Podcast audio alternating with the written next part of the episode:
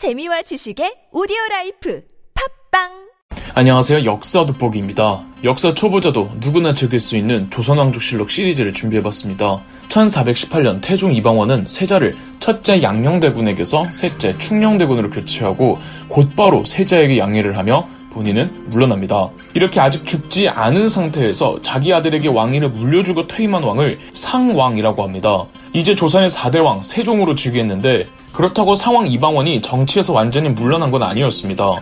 왕위는 물려줘도 국가의 군사권과 조정의 인사권은 여전히 자기가 쥐고 있겠다며 어떻게 보면 정치의 핵심 두 권한은 넘기지 않았던 겁니다. 많은 매체에서는 이방원이 상황으로 있을 때 두 부자 사이를 갈등 관계로 묘사합니다. 이방원은 왕이 된 자기 아들을 감시하고 테스트하려고 일부러 군사권 인사권만 준 채 물러난 게 아닙니다. 오히려 아들 세종을 보호해주기 위함이었습니다. 세종은 세자 교육도 제대로 못 받았기 때문에 아무리 왕자 시절 평판이 좋았어도 정치적 지지 세력이 두텁지 못해서 행여라도 나중에 세종을 업신여기는 권세가들이 나오지 않을까 이방원은 그 점을 우려했습니다. 그래서 늘 외척부터 조졌던 상황 이방원은 세종대왕이 즉위하자마자 세종의 처가인 심씨 집안을 영모죄로 엮어서 아주 초토화시켜 놓습니다. 이일 가족이 풍비박산 나버렸고 세종의 아내 소헌 왕후 심씨마저 폐위될 뻔했지만 소헌 왕후만큼은 세종이 구해줍니다. 물론 아버지의 이러한 과도한 외척 척결을 세종이 찬동하지는 않았지만 압도적인 권력을 쥐고 있던 이방원에게 뭘 할 수가 없었고 또 이방원 입장에선 아들의 왕권을 강화시켜주기 위해 조금 강한 방식을 택했을 뿐이었죠. 또 한 번은 세종 제위 초 한동안 조용했던 왜구들이 다시 약탈해온 일이 있었습니다. 이방원은 상황으로서 신하들에게 자신의 존재감과 입지를 재확인시켜주기 위해 대마도 정벌을 준비해서 1419년 세종 1년에 이종문을 사령관으로 삼아 대마도로 보냅니다. 어쨌든 당시 국왕은 세종이었기에 세종 치세의 대마도 정벌이긴 하지만 실상은 대마도 정벌은 상황 이방원의 작품이었습니다. 사령관이었던 이종무도 이방원의 측근 중 한 명이었고요. 2만 명이 조금 안 되는 병력으로 대마도에서 초반 상륙 작전에 성공하여 많은 왜구들을 토벌하고 조선인 포로들을 구출해내는데 성공하지만 패잔병 수색 작전에 적지 않은 피해를 보기도 합니다. 그러나 전체적으로는 조선군의 승리였고 대마도의 도주가 왜구들을 잘 관리하겠다는 약속을 하고 조선군은 철수합니다. 이렇듯 젊은 세종의 재위 초반은 상황, 이방원의 꼭두각시 왕인 듯 했으나 그렇다고 세종도 가만히 있지만은 않았습니다. 세종 재위 2년째이던 1420년 학술 기관 겸 국왕 직속 싱크탱크 기관인 집현전을 신설해서 이 집현전 학자들을 세종의 측근화하며 세종만의 정치적 지지 세력으로 구축합니다. 다시 말씀드리지만 상황 이방원이 아들 세종을 견제하려고 했던 것이 아니라 조금 강한 방법으로 세종의 왕권을 보호해 주려고 했던 것이고 세종 개인의 정치 방식에 대해서도 각종 매체에서 다뤄지는 것처럼 뭐 반대하고 꼽주고 그러지 않았습니다. 그러나 그랬던 상황 이방원도 1422년 세종 4년째 세상을 떠납니다. 이로써 세종은 유일무이의 절대군주가 되었고 확실히 이방원이 상황으로 있었던 초반 4년 덕에 교체된 세자가 교육도 제대로 받지 않은 채 국왕이 됐음에도 정치계가 많이 안정되어 있었습니다. 세종은 정말 정말 호기심이 많은 왕이었습니다. 특정 분야에 제한 없이 다방면에서 아주 호기심 덩어리였는데요. 집현전을 만든 이유도 정치 지지 세력을 육성하기 위함도 있었겠지만 국가 운영을 위해 혼자는 다 못하니까 이 다방면에서 학술적 데이터베이스와 연구 자료가 필요했기 때문입니다. 굳이 세종이 호기심을 유독 많이 보였던 분야를 꼽자면 우리 고유의 것이었습니다.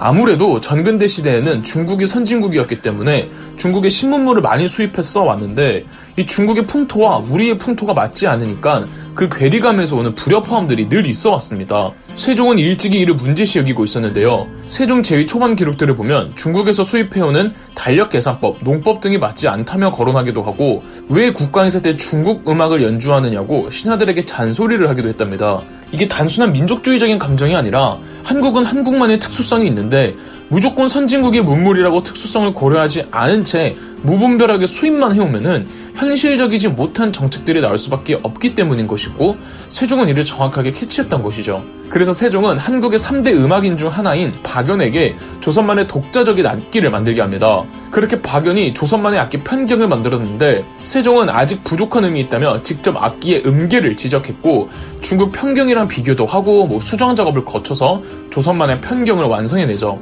세종은 절대 음감이었으며 박연은 우리나라 궁중음악의 한 획을 그었다고 인정받고 있죠. 더불어 세종은 정초, 변효문 등에게 직접 늙은 농부들을 일일이 인터뷰하고 조사해서 우리나라의 토양에 맞는 농법서를 편찬하게 하는데 이 농서가 농사직설입니다. 그리고 전국의 수령들에게 다 뿌려서 이 농부들에게 기후와 토양에 맞는 농법들을 설파하게 하죠. 더불어 문제의 달력 계산법, 즉 역법, 각 국가별로 당연히 시차라는 게 있는데 이전까지는 시차 다 무시하고 오로지 중국 시간 기준으로 연, 절기, 계절, 월일, 시간 등을 계산하니까 당연히 맞지 않은 게 한두 개가 아니죠. 그러나 당시 조선은 독자적으로 하늘의 별자리를 보고 시간을 계산하고 달력을 만들 수 있는 기술이 없었습니다. 그래서 세종은 관노 출신의 과학자 장영실을 명나라 사신단에 합류시키고 베이징에 갔을 때 몰래 중국의 천체 관측기구 혼천이를 보고 온 뒤 조선에 와서 이 조선만의 혼천이 간이 등 천체 관측 기구를 만들어냈고 시간을 계산할 수 있게 되었으니 이제 시계를 만들어 백성들에게 시간을 알려줄 수 있도록 장영실은 해시계 앙부일구, 물시계 자경루와 옥루 등을 만들어냈죠. 더 나아가 천체 관측 기술을 후대에도 계속 이어지게 해야 할 거 아니에요. 그래서 세종은 장영실을 비롯해 당시 수학 천재로 유명했던 이순지 그리고 집현전 학자들을 동원해서 조선만의 역법서 편찬 작업에 착수합니다. 세종은 군사적인 방면에도 관심이 많았습니다. 아니 관심을 가질 수밖에 없었습니다. 지난번 3화 태종 이방원 편에서 태종이 유일하게 대여진 외교에 실패를 하는 바람에 여진족의 북쪽 국경지대 약탈이 극심했다고 했죠. 이는 세종 때까지 이어집니다. 세종은 언제나 군사훈련, 무기관리 및 개량을 게을리하지 않고 있었고 고려말 화포를 개발해낸 최무산의 아들 최해산이 화력 무기 발전에 크게 이바지했습니다. 세종은 제위 초중반까지는 망명온 여진족들을 귀화시켜주고 관직도 내려주고 뭐 많이 달랬으나 여전히 약탈을 일삼는 여진 부족들에 대해서는 언제나 토벌을 하겠다는 강경한 생각을 늘 하고 있었고 외교 분야에서도 정보전에 신경을 쏟아붓고 있었습니다. 타이밍이다 싶을 때 1433년 세종 15년 최 윤덕을 압록강으로 보내 여진족들을 토벌했고 같은 해 김종서를 두만강으로 보내 그쪽 여진족들을 토벌하게 했습니다. 4년 후 1437년엔 이천을 다시 압록강으로 보내 여진족들을 정벌합니다.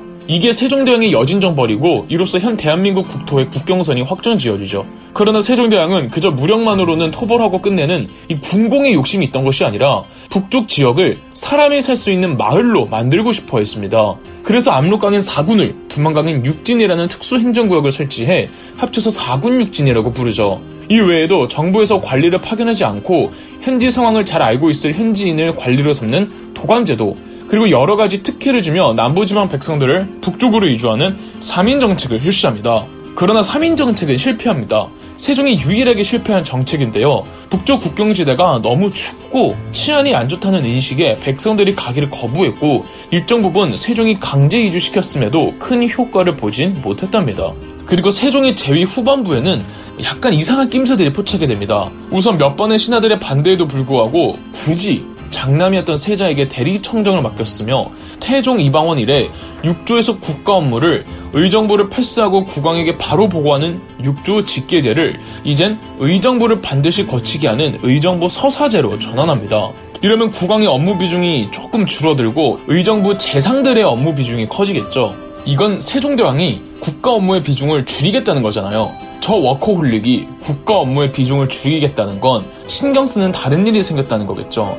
그리고 결정적으로 세종이 장영실을 내치고 그간 궁궐에 두었던 모든 시계들과 관측기구들을 다 숨깁니다. 장영실이 왕의 가마를 대충 만들어서 권장을 맞았다고 하는데 그 천재가 정말 왕의 가마를 대충 만들었겠습니까? 아마 명나라 측에서 이 조선이 천체 관측을 한다는 소식을 접한 듯하고 이에 세종은 장영실을 내치는 조건으로 이 사건을 대충 마무리 지은 듯한데 아마 천체 관측보다 더 커다란 이벤트가 있었기에 천체 관측은 그 선에서 마무리 짓지 않았나 합니다. 다들 눈치채셨겠지만 한글 창제입니다.